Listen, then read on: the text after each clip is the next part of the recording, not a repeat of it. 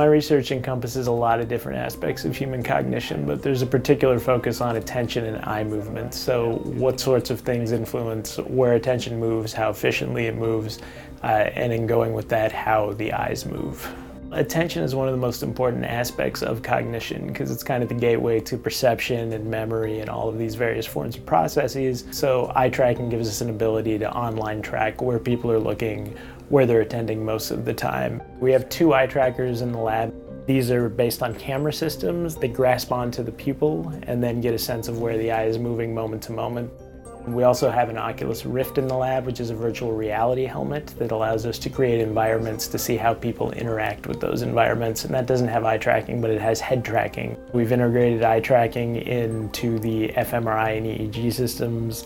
Uh, we've used eye tracking with the physiological systems in the political science lab, so it's really given us the opportunity to kind of bring all of these different areas of research together.